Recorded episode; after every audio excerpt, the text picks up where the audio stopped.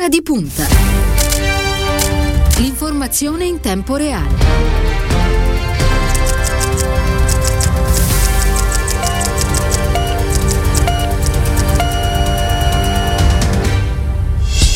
Venerdì 19 febbraio sono trascorsi 7 minuti dopo le 8, una buona mattina e ben trovati all'ascolto da parte di Cristiano Bucchi, un saluto alla squadra di Ora di Punta, quest'oggi Stefano Cagelli in redazione, Ilenia Daniello alla parte tecnica, allo streaming c'è quest'oggi Andrea Draghetti, vi ricordo il numero per intervenire in diretta 342 14 26 902, do intanto il benvenuto in studio a uh, Claudio Mancini, parlamentare del Partito Democratico, buongiorno. Buongiorno. E grazie per essere con noi collegamento è già pronto Alessandro Barbera della stampa, buongiorno. Barbera? Pronto? Eccoci qua, adesso sentiamo forte, forte e chiaro. Allora, ehm, vi, vi, dico velocemente quelle che sono le prime pagine di oggi. La Repubblica apre in questo modo, vaccini, Draghi accelera, fiducia alla Camera con 535 sì, altri 30 ribelli, terremoto nel Movimento 5 Stelle, la stampa, Draghi, modello Genova per il recovery, oggi il Premier debutta al G7, grillini lacerati, 15 espulsioni, Meloni senza di noi saremmo la Corea, il Corriere della Sera, fiducia Draghi, 5 Stelle franano, il manifesto Stelle filanti, il Movimento 5 Stelle in ebollizione, Crimini annuncia l'espulsione dei 16 senatori che hanno votato no al governo Draghi, anche alla Camera alto il dissenso con i veti grillini. E poi c'è il Sole 24 Ore, il quotidiano di Confindustria, Draghi accelerare i processi decisionali, ritardo aiuta gli illeciti e infine c'è eh, avvenire Draghi fa il bis e parte il Premier apre alla giusta durata dei processi secondo l'Unione Europea e rilancia la lotta a mafie e corruzione. Barbera, allora intanto ci illustri un pochino il cuore ieri del, dell'intervento del Presidente del Consiglio in aula alla Camera, ha centrato la sua replica in particolare sul tema delle semplificazioni decisive per combattere la corruzione.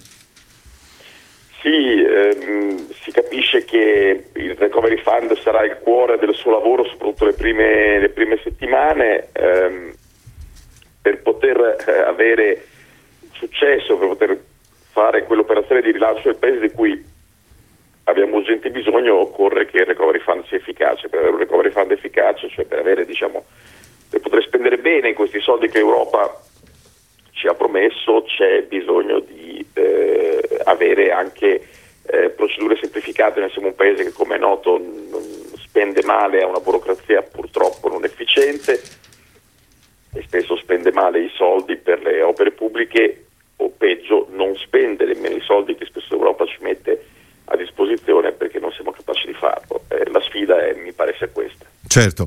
Onorevole Mancini, qual è il clima ieri alla, alla Camera? Ci racconta un po'? Un clima positivo di attenzione, sicuramente un passaggio importante. La Camera come il Senato ha, ha visto un'ampia convergenza di consenso a Draghi, ma nel dibattito ognuno ha eh, un po' marcato le proprie posizioni, quindi eh, è il terzo governo in tre anni di legislatura, quindi ormai siamo anche un po' abituati a questi passaggi così repentini. Allora facciamo un piccolo passo indietro, torniamo alla giornata di eh, ieri. Noi abbiamo isolato un piccolo momento dell'intervento del Presidente del Consiglio Mario Draghi, lì dove ha parlato per l'appunto di trasparenza e di semplificazione. Sentiamo insieme. Dobbiamo spostare l'asse degli interventi su un piano più sostanziale, puntando sui due cardini di un'efficace politica di prevenzione trasparenza e semplificazione. La trasparenza della pubblica amministrazione è il presupposto logico. I cittadini devono poter far sentire la loro voce. È la base per la responsabilità. Quindi accesso alle informazioni, siano essi dati quantitativi o qualitativi. Questo consente ai cittadini di analizzare l'attività e i processi decisionali pubblici, il tutto in un virtuoso rapporto di collaborazione tra istituzioni e collettività amministrate che veda rispettato il principio del coinvolgimento attivo della cittadinanza nelle scelte e riesca ad alimentare e consolidare la fiducia nelle istituzioni, ma anche il necessario controllo sociale.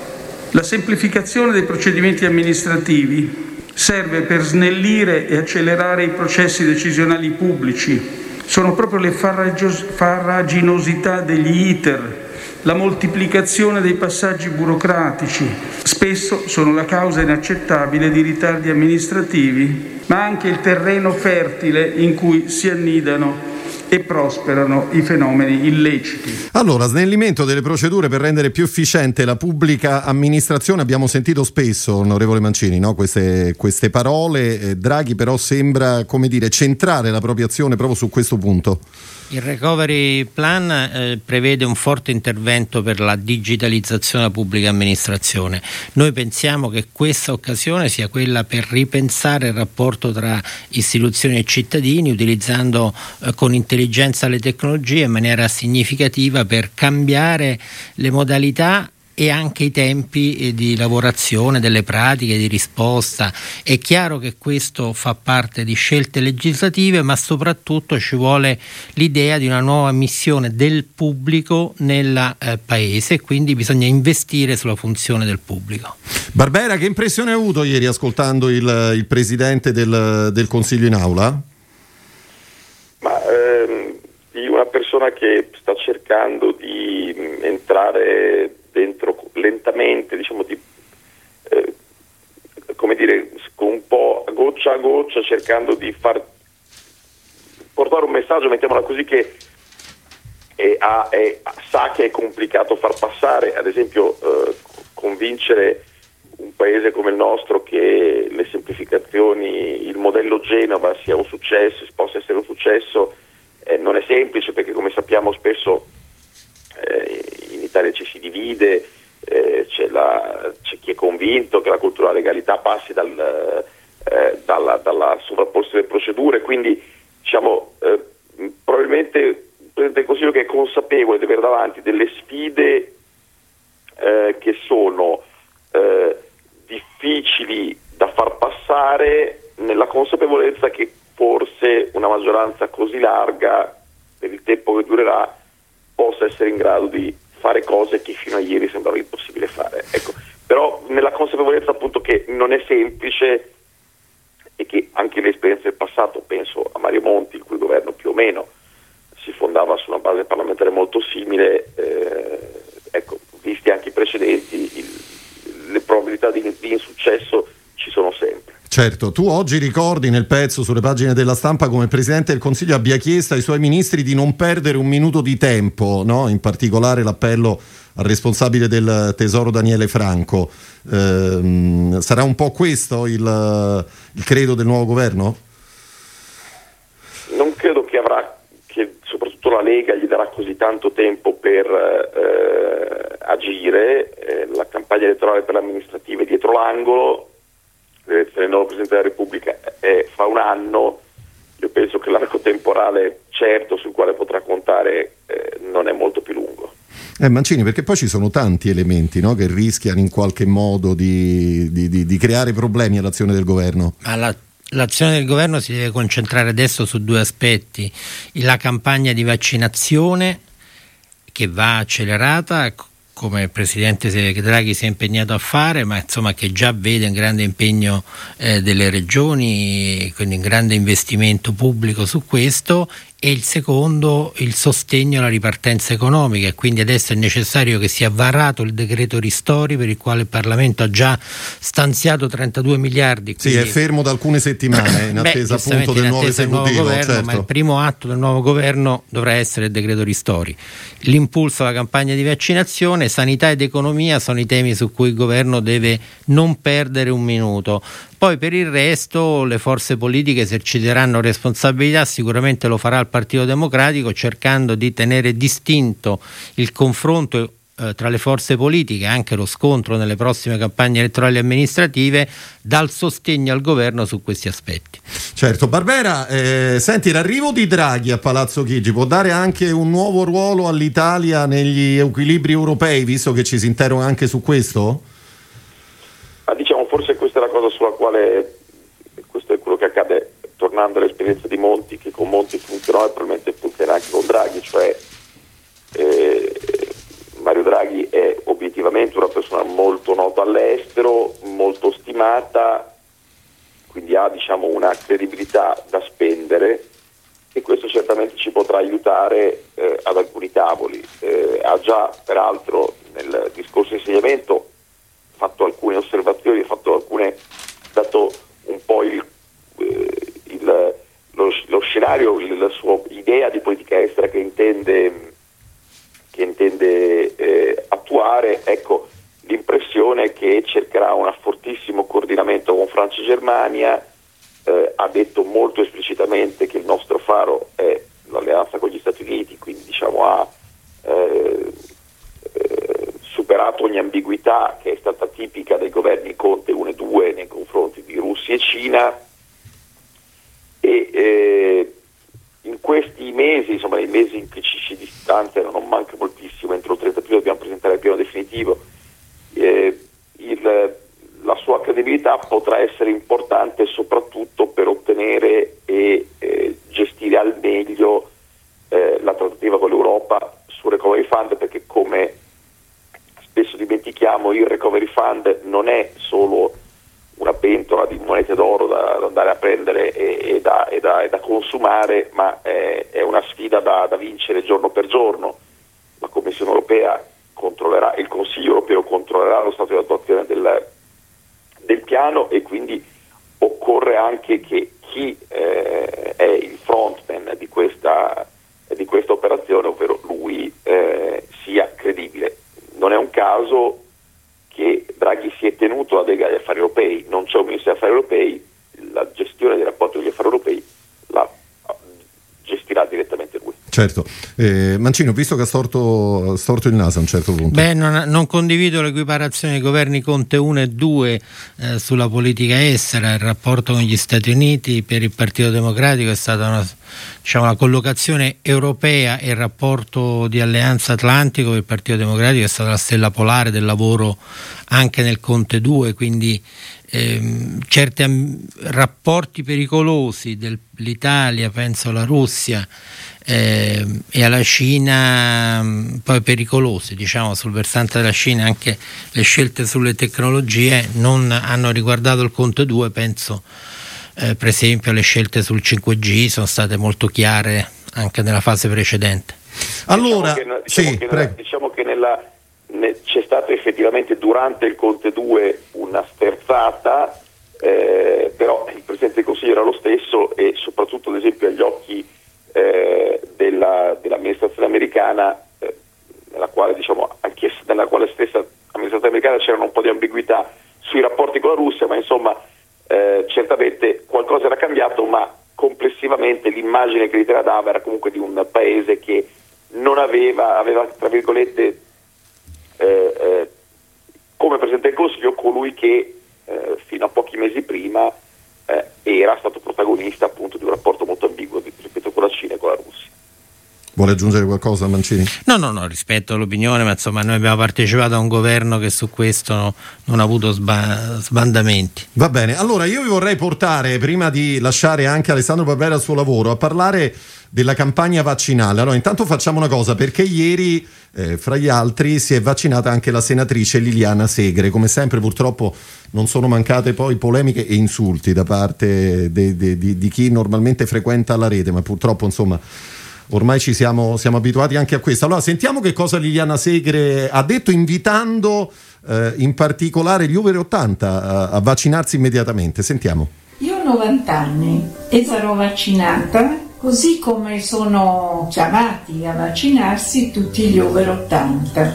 Io credo molto nella vaccinazione, è una cosa che ho sempre seguito tutta la vita, fin da quando ero bambina mi ricordo che ero stata vaccinata poi quando ho viaggiato mi sono fatta vaccinare contro il colera, contro le malattie che si potevano prendere in Africa. Poi ho vaccinato i miei figli, sono stati vaccinati i miei nipoti, per me non è niente di nuovo, ma mi sembra questa volta contro un nemico invisibile abbiamo così poche armi e l'essere vaccinati vorrà dire essere più facilmente visitati dai nostri figli, dai nostri nipoti, dai nostri amici che hanno paura di incontrarci per non passarci questo temibile virus. Mi sembra una grande opportunità a cui tutti dobbiamo rispondere grati che si possa fare perché in certi stati non è stato possibile fare questo e andare con fiducia a questo incontro perché sarà veramente l'unico modo che ognuno di noi ha per combattere questo nemico. E allora, così per l'appunto la senatrice Liliana Segri, ricordiamo che anche ieri ci sono stati oltre 13.000 contagi, purtroppo ancora molto alto il numero delle vittime, sono stati registrati 347 morti, complessivamente siamo oltre le 94.000 vittime in Italia. Eh, sulla questione vaccini, Draghi l'ha ripetuto Mancini molto, molto chiaramente, bisogna correre perché passa da lì la ripresa poi del, del, paese, del mondo intero, visto che il Covid ha colpito, ha colpito, ovunque.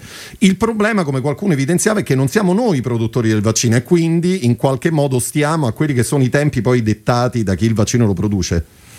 Sì, in questo aiuta il fatto che eh, gli acquisti dei vaccini e la programmazione avviene in ambito europeo, questo ha consentito maggiore forza di contrattazione verso le grandi società farmaceutiche, quindi in questo, anche in questo lavoro sui vaccini si è visto il salto di qualità dell'Europa.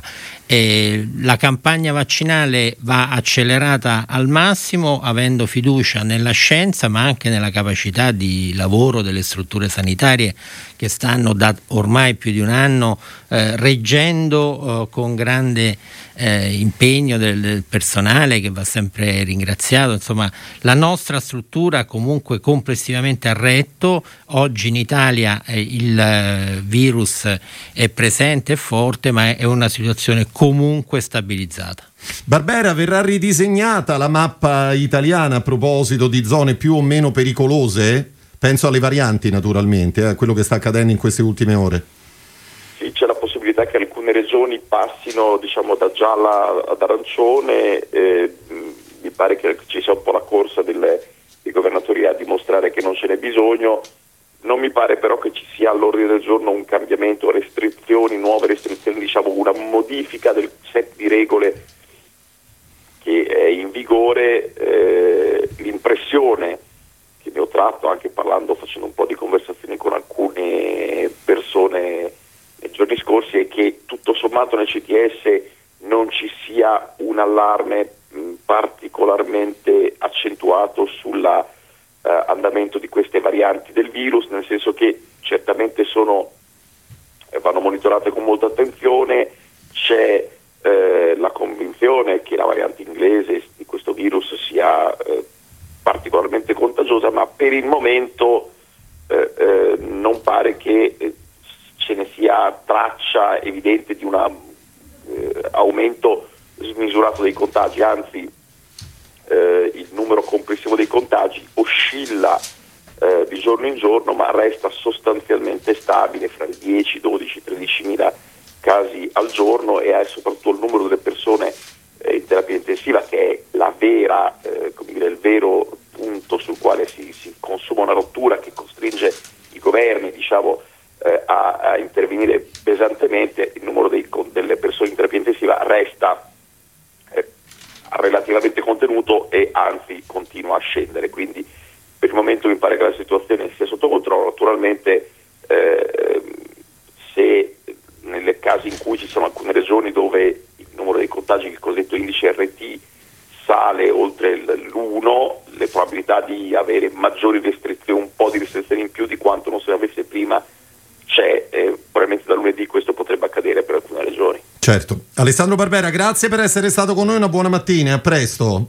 Grazie a voi. Arrivederci e grazie, anche se onorevole Mancini, eh, stamattina sulle pagine proprio della stampa parla l'infettivologo Massimo Galli e lui dice in sostanza che, che su questa vicenda delle varianti bisogna fare molta molta attenzione perché sono estremamente aggressive perché anche il, il comportamento di, di, noi tutti si è un po', mi passi il termine, rilassato no? in questi ultimi tempi, complice anche il fatto che ormai sono passati molti mesi dal primo lockdown, quindi c'è, c'è anche molta, molta, stanchezza. Lui propone addirittura di rimandare le vaccinazioni dei guariti per dare dire, la possibilità a tutti di, di vaccinarsi almeno almeno la prima volta. Potrebbe essere questa una strada nuova da, da intraprendere secondo lei?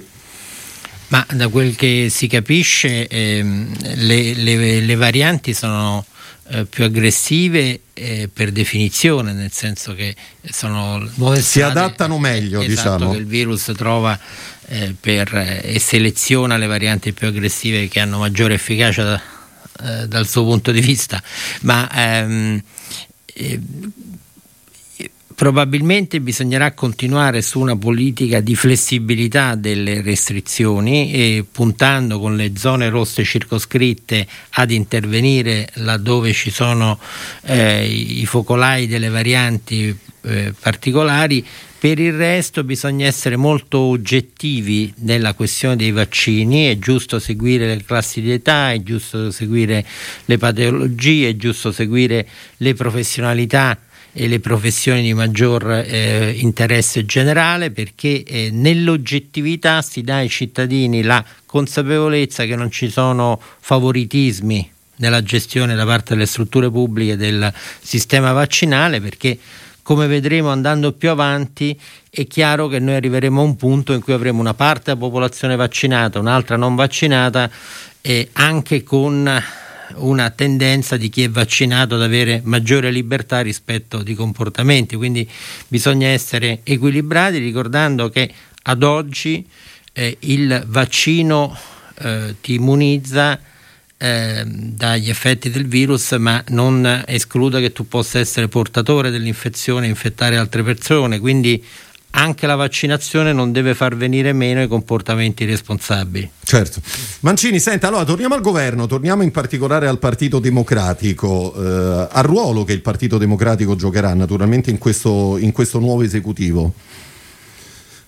Qual è, quale ruolo noi, giocherà appunto? Noi siamo molto soddisfatti per il fatto che eh, la piattaforma con cui il Presidente Draghi si è presentato al Parlamento, al Paese, eh, definisce, pur in un contesto molto ampio, valori e paletti molto chiari sulla uh, identità europeista dell'Italia, sull'irreversibilità della scelta dell'euro, su una visione diciamo, dello Stato sociale che tiene assieme le ragioni della crescita economica con quelle della coesione. Quindi noi ci ritroviamo dentro un impianto eh, che è, eh, ci rappresenta non solo in termini di programmi ma anche in termini di valori generali.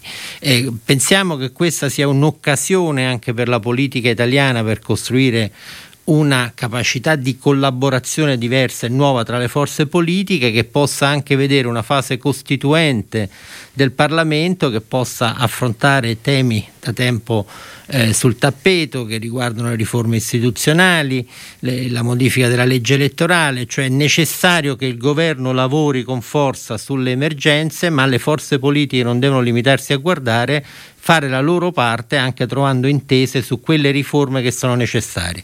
Una parte fondamentale del recovery eh, non è di scelte economiche ma è di riforme. Queste riforme vanno portate in Parlamento rapidamente ma anche in maniera approfondita. La riforma della giustizia, quella fiscale, quella amministrativa, vanno intese come riforme di lungo periodo che modernizzano il Paese dentro un equilibrio e una giustizia, perché non possiamo utilizzare la fretta per cre- eh, fare riforme che poi possano essere squilibrate e soprattutto penso a quella fiscale possano essere anche inique.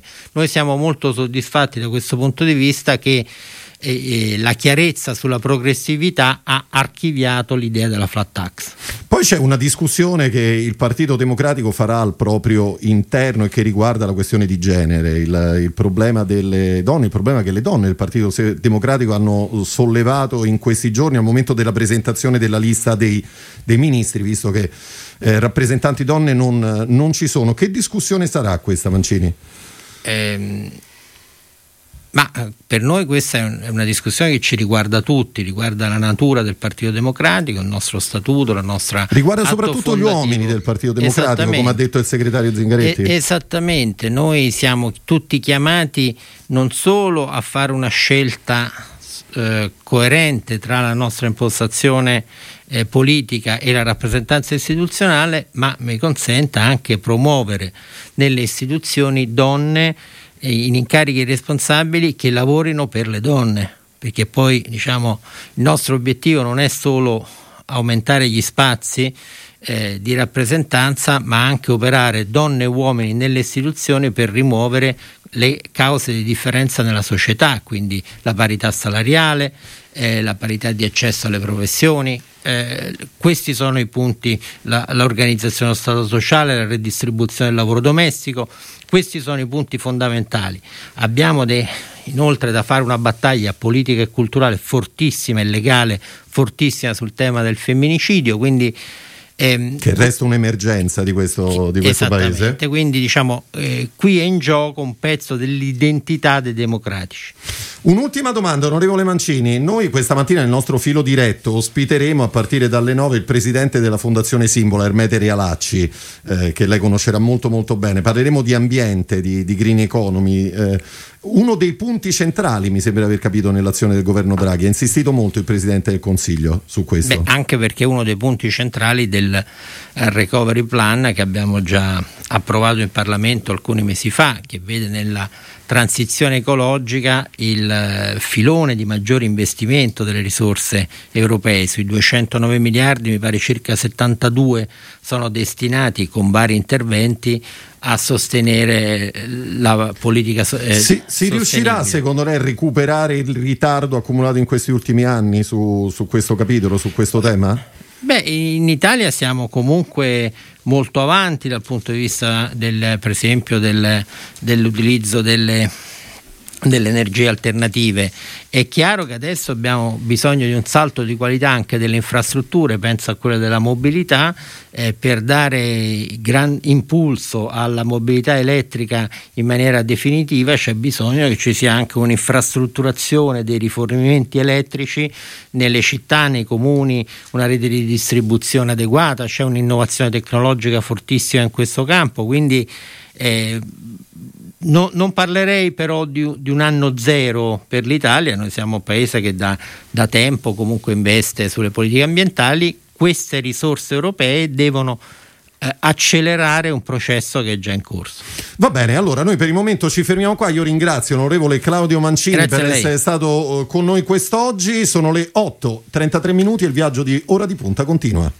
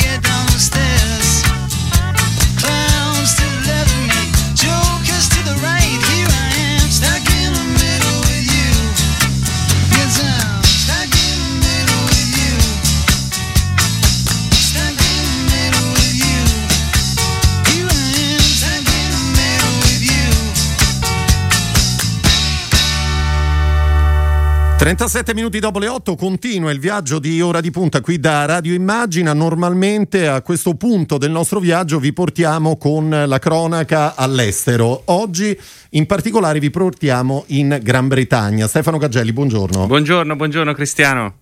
Allora, di che cosa parliamo stamattina? Parliamo di Brexit, parliamo di Covid, parliamo di tutto quello che sta succedendo nel Regno Unito in questi mesi. Perfetto, allora raccontaci qual è la, la situazione, a, a, che punto è il dibattito, anche perché mi sembra che c'è una campagna vaccinale che corre comunque lì, che sta facendo registrare sì. numeri importanti.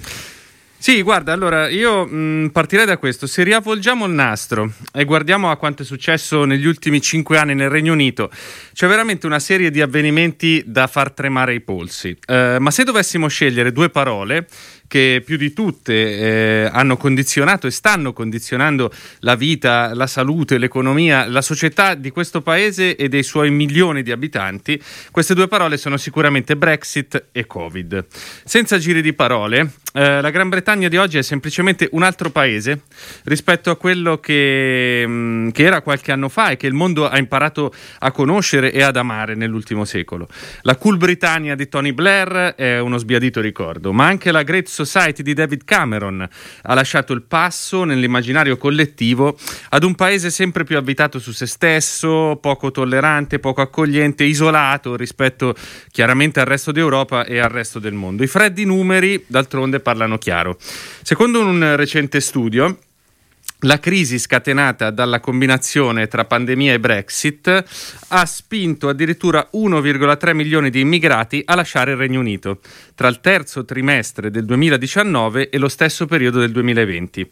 Ben 700.000 di questi hanno lasciato la capitale, la città di Londra. Il calo degli abitanti nella capitale rispetto allo scorso anno è stimato addirittura del, nell'8%. Eh, poi a livello economico, eh, l'economia del Regno Unito ha subito nel 2020 il suo più grande tracollo in più di tre secoli con il PIL in calo di quasi il 10%, colpa del Covid ovviamente, ma se a questo aggiungiamo gli effetti della Brexit, il quadro diventa veramente preoccupante. L'interruzione degli scambi tra UE e Regno Unito dal 1 gennaio eh, comincia a pesare davvero sulle attività commerciali e gli esportatori britannici sono eh, enormemente in difficoltà. A fronte di tutto questo, però, come dicevi tu, dobbiamo registrare anche alcuni dati positivi. Eh, il Regno Unito, in particolare la City di Londra, che sta scavando un solco sempre più profondo con il resto del paese, questo bisogna sottolinearlo, continua comunque a guidare il mondo per quanto, eh, per quanto riguarda i servizi finanziari e i servizi professionali. E poi c'è il tema dei vaccini, su cui Boris Johnson si sta giocando gran parte delle possibilità del suo riscatto politico dopo la disastrosa gestione iniziale dell'emergenza coronavirus. La campagna di, va- di, vaccinazione procede a ritmo spedito e l'obiettivo dichiarato è regalare ai sudditi di Sua Maestà in ansia per le condizioni di salute del principe, del principe Filippo, mettiamolo tra parentesi. C'è anche questo, sì. Eh, il sogno è quello di regalare un'estate covid-free eh, vedremo se saranno in grado di farlo e se i cittadini britannici potranno godere di questo privilegio. Staremo a vedere che cosa accadrà. Nel frattempo noi diamo il benvenuto a uno dei cronisti che forse meglio di tutti conosce il paese di cui stiamo parlando stamattina. È Antonio Caprarica, bentornato, buongiorno. Buongiorno, buongiorno. Storico corrispondente della, della LAI da, da, Londra. Caprarica, come sta intanto? Tutto bene? So che stamattina le abbiamo fatto fare una levataccia. Io, come forse ricorderete, ho diretto per qualche periodo. Caprarica, la sentiamo, un po', la sentiamo un po' male. È in viva voce, per caso? No, no, ho gli auricolari. Ah, gli auricolari. No, proviamo, proviamo senza auricolari. Vediamo, vediamo se funziona meglio il collegamento. Proviamo a sentire. Come va adesso? Meglio, meglio, meglio, adesso è perfetto, grazie. Allora ci diceva. Bene, bene. No, no, ma per, per, per, tornare scherzando sulla levataccia, insomma, che mi ricorda i tempi in cui facevo, ho, ho, diretto per qualche anno Radio 1 e i giornali radio della RAI, quindi le levatacce, di quelle levatacce ho buona memoria, visto che non ho più quella responsabilità, la mattina cerco di prenderla un po' più calma. Giustamente. Sono un, animale, un animale notturno, notturno, lei sa che gli inglesi, vede che è anche incestico, lei sa che gli inglesi Pronto? Caprarica? No, e vabbè, c'è stato un problema nel collegamento, adesso cercheremo di eh, ripristinare la, la, linea quanto prima. Eh, dicevamo... Pronto? Sì, ecco, adesso sentiamo, perfetto. Oh, ecco, abbiamo qualche problema di collegamento. Vabbè, cercheremo... Niente, torniamo invece alle cose serie. Stavo solamente dicendo che gli inglesi dividono l'umanità in due categorie, eh, le civette e le allodole. Le allodole sono quelle che si svegliano presto, le civette sono quelle che vanno a letto tardi. Io sono decisamente una civetta. Eh. Ci ho detto, torniamo invece alla nostra amata. Ecco, che, che, che, paese ci troviamo oggi davanti se guardiamo l'Inghilterra, Caprarica?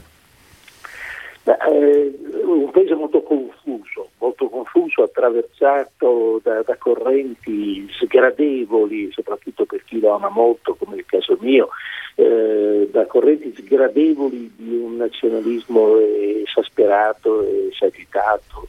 Eh, ad esempio su questa faccenda dei vaccini ci sono alcuni organi di stampa anche tra i più autorevoli del paese, penso al Telegram, tanto per dirne una, eh, che hanno trasformato perfino il vaccino in un tema di gara nazionalistica contro gli ex fratelli europei o ex alleati o ex cugini, chiamateli come, come vi pare. Insomma. E ne hanno fatto una questione di bandiera perfino di riuscire a battere l'Europa sul terreno del vaccino come se si trattasse di una gara nazionalistica. Insomma, c'è un clima molto sgradevole rispetto a ciò che l'Inghilterra ha rappresentato, per, credo un po' per tutti noi negli ultimi vent'anni, cioè un faro, un luogo di apertura, un faro per le società aperte, eh, un luogo di innovazione, un nuovo umanesimo. Quando noi dicevamo, lo davamo Londra per essere la città che lungo il Tamigi riusciva ad assietare 50 razze diverse e 300 linguaggi diversi. Ecco, vedevamo in Londra un, forse una specie di microcosmo eh, come ci sarebbe piaciuto o ci piacerebbe che fosse il mondo, aperto, aperto al confronto e non quell'isoletta che l'Inghilterra invece si avvia a ridiventare a dispetto della City. Tra parentesi, perfino la City sta pagando prezzo perché qualche giorno fa è stato segnalato giustamente che per la prima volta da 300 anni la Borsa di Londra ha superato in termini di volume finanziario delle azioni trattate la City, la Borsa di Amsterdam ha superato la City di Londra, quindi eh, è, una, una, situazione economica che non mancherà di pagare pedaggio alla Brexit anche sui terreni più delicati, delicati che sono quelli dei servizi eh, finanziari. Senta, eh, Caprarica, secondo lei la popolazione inglese ha percezione eh, di quali possano essere le conseguenze eh, di questo autoisolamento e di queste pulsioni nazionalistiche oppure prevale un dibattito interno eh, con poca visione da questo punto di vista? Purtroppo eh, la risposta è l'ultima, eh, nel senso che intanto il paese è profondamente polarizzato eh, gli avversari della Brexit sono rimasti sulle loro posizioni e hanno preso dire, quasi un atteggiamento secessionista in patria. E i Brexit ormai eh, dominano, eh, dominano tra l'altro in tutti i partiti, insomma, ha colpito molto ad esempio l'atteggiamento del nuovo leader del Labour, eh, Starmer, che eh, nell'obiettivo di riconquistare il voto operaio del nord, che è il voto popolare d'operaio del nord dell'Inghilterra, che nelle ultime elezioni ha massicciamente abbandonato il Labour per passare con i conservatori, proprio spinto dalla, dalle pulsioni nazionaliste della Brexit, perfino il Labour si è dire, distinto per foga nelle, eh, nella, nell'approvazione del trattato di separazione rispetto all'Unione Europea. È un paese che in questo momento è profondamente stordito dall'1-2, per così dire, della Brexit e del virus, molto ripiegato su se stesso, molto confuso sulla strada eh, da prendere. Ci sono naturalmente delle voci più lucide che eh, avvertono e sottolineano il prezzo che l'isolamento minaccia di far pagare, ma ad esempio sul tema vaccini, ecco, anche il tema vaccini che rappresenta un punto d'orgoglio della gestione Johnson, e però anche qui bisogna essere diciamo, completi. Eccoci. Evidentemente ogni tanto c'è la, c'è la linea telefonica che, che, ci abbandona, vediamo se, se Caprari è ancora in collegamento oppure, oppure dobbiamo richiamarlo. No, faremo in modo di, di richiamarlo perché stavamo uh, parlando appunto del, del tema... Eccoci, adesso, ecco, adesso risentiamo. Sì, eh, stava dicendo Caprarica. Ma dicevo sui vaccini, dicevo sì. che i vaccini, che naturalmente sono un fiore all'occhiello della gestione Johnson, però anche qui il quadro deve essere più completo nel senso che il gran numero di vaccinati, i 15 milioni di vaccinati, stiamo parlando di persone che hanno avuto, ricevuto una sola dose.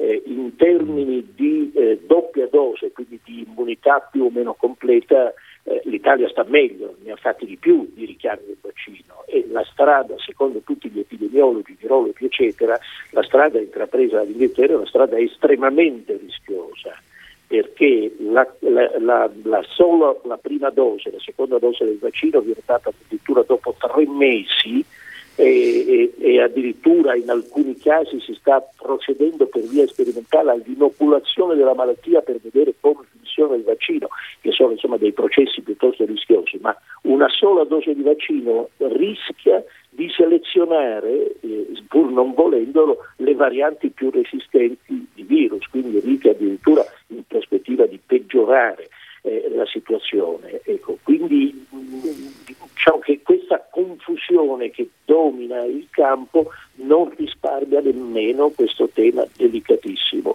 del vaccino. Senta, eh, Caprarica, una cosa mh, mm, sul, tornando a, proprio dal discorso delle mh, mm, conseguenze della Brexit, eh, secondo lei esiste il rischio paradossale, visto quello che è successo, che il regno esca disgregato da tutto questo processo politico e che quindi le pulsioni indipendentiste, secessioniste in Scozia e in Irlanda si traducano veramente in qualcosa di concreto? Ma come sapete, rispetto alla situazione irlandese, Johnson ha, avuta, ha avuto un'altra pensata delle sue, eh, che ricorda certi dibattiti politici italiani sul sì. ponte dello stretto. Insomma, sì. Di solito i politici quando sono in difficoltà si inventano ponti o tunnel. Nel caso di, di Johnson adesso l'ultima trovata è di scavare un tunnel sotto il mare del nord per congiungere l'Irlanda del Nord, l'Ulster con la Scozia e allontanare lo spettro della separazione, perché uno dei risultati paradossali della Brexit che voleva, dire, voleva recuperare l'integrità eh, e la sovranità assoluta del Regno Unito è stato quello di cedere di fatto la sovranità sull'Ulster, perché come è noto i confini commerciali del Regno per evitare troubles, per evitare guai seri, quelli che insanguinarono l'Irlanda 50 anni fa, per evitare di nuovo quei guai in Irlanda, ha deciso che il confine passa attraverso le acque del mare del nord e che quindi Ulster e Repubblica d'Irlanda dal punto di vista commerciale sono di fatto unificati. Per non erigere un nuovo confine fisico no? tra le due Irlande. Come? Per non erigere un nuovo confine fisico tra le due Irlande. Esatto che avrebbe naturalmente riaperto eh, o rischiato di riaprire le tensioni insomma, sanguinose tra la parte britannica dell'isola e il resto dell'isola. Quindi l'idea del tunnel dovrebbe significare o comunque dovrebbe garantire una unione anche fisica di queste due parti del regno che adesso sono letteralmente separate fisicamente. E poi c'è naturalmente la Scozia. Ma guardi, Scozia, eh, oh, la situazione in Scozia al momento è la seguente, i sondaggi sono assolutamente trasparenti nello stabilire che la maggioranza degli scozzesi voterebbe nel caso di un referendum indipendentista a favore della secessione e della indipendenza. E poi naturalmente quali riflessi rapporti, ci sarebbero sui rapporti con la corona, eccetera, tutt'altra storia, perché come è noto la regina d'Inghilterra è anche regina di Scozia sulla base di una unione personale. Quindi perfino la regina potrebbe rimanere eh, a capo del paese pur separandone il governo da, uh, dall'Assemblea di Westminster a Londra. Uh, io però um, intanto vedo due difficoltà che sono molto grosse. Il, il, governo di Londra, Downing Street, è assolutamente deciso a negare la possibilità di un secondo referendum e ha gli strumenti legali per, uh, per evitarlo fatto, anche perché il precedente referendum indipendentista si è tenuto solamente sette anni fa e insomma gli gli argomenti di quelli che dicono beh non è che ogni due per tre si può votare se spaccare il paese oppure no. Ci avete provato sette anni fa, vi hanno detto di no, adesso non potete tornare alla carica a vostro piacimento. E poi secondo, anche se ripeto la maggioranza assoluta in questo caso degli, degli scozzesi è favorevole alla secessione, c'è però il tema degli interessi economici che invece sono molto più esitanti e titubanti perché certo una Scozia separata dal resto del regno eh, diventa un piccolissimo paese di 5 milioni di abitanti e i pozzi di petrolio marini del mare del nord si stanno esaurendo, insomma le prospettive economiche non sarebbero poi eccezionali se non quelle derivanti dal rientro in una, in una, Europa che per gli scozzesi è sempre stato l'ancoraggio preferito proprio in funzione anti-inglese. Senta, per chiudere questo segmento sulla Brexit, eh, la vittoria di Biden negli USA eh, può condizionare in qualche modo il processo che si era avviato di un ritorno ad un'alleanza preferenziale atlantica tra, tra Londra e Washington?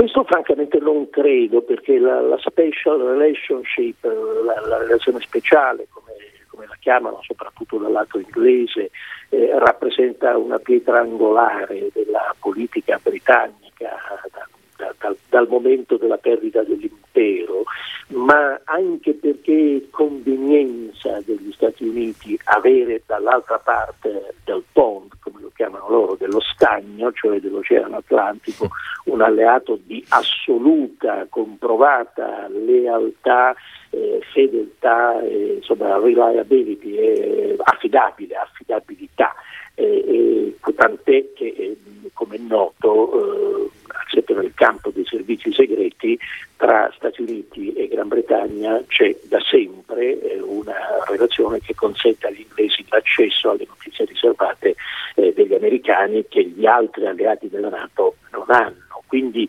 eh, dire, famo- adesso anche senza rievocare eh, l'idea taceriana che gli anglo-americani, come ebbe a dire la signora Di Ferro, siano, come diceva lei, una sola, una sola razza o una sola nazione, eh, in questo modo diciamo, rievocando i fasti dell'impero per interposta potenza, ma anche senza arrivare a questo, c'è una convenienza reciproca dei due paesi, dai due lati opposti dell'Atlantico, a stabilire, a mantenere e a sviluppare la relazione speciale su cui Johnson faceva grande affidamento per trovare nuovi sbocchi commerciali a una Gran Bretagna privata eh, del, del, canale speciale dell'Europa, che non dimentichiamo assorbiva fino alla Brexit il 52% delle merci britanniche. Certo. Quindi non credo che da questo punto di vista l'avvento di Biden cambierà le cose, però naturalmente non sarà più quel legame più o meno esclusivo che Johnson poteva immaginare con Trump al momento diciamo, del sovranismo americano. È del tutto chiaro che l'approccio di Biden multilateralistico, così evidente, così dichiarato, eh, la sua priorità ambientale sono tutti temi che eh, pongono in discussione alcuni dei capisaldi eh, della dottrina di Johnson, quindi dovrà certamente adattarsi a un'America multilaterale che fa svanire il sogno del legame assolutamente privilegiato con la Gran Bretagna. Rimane la relazione speciale ma non più esclusiva.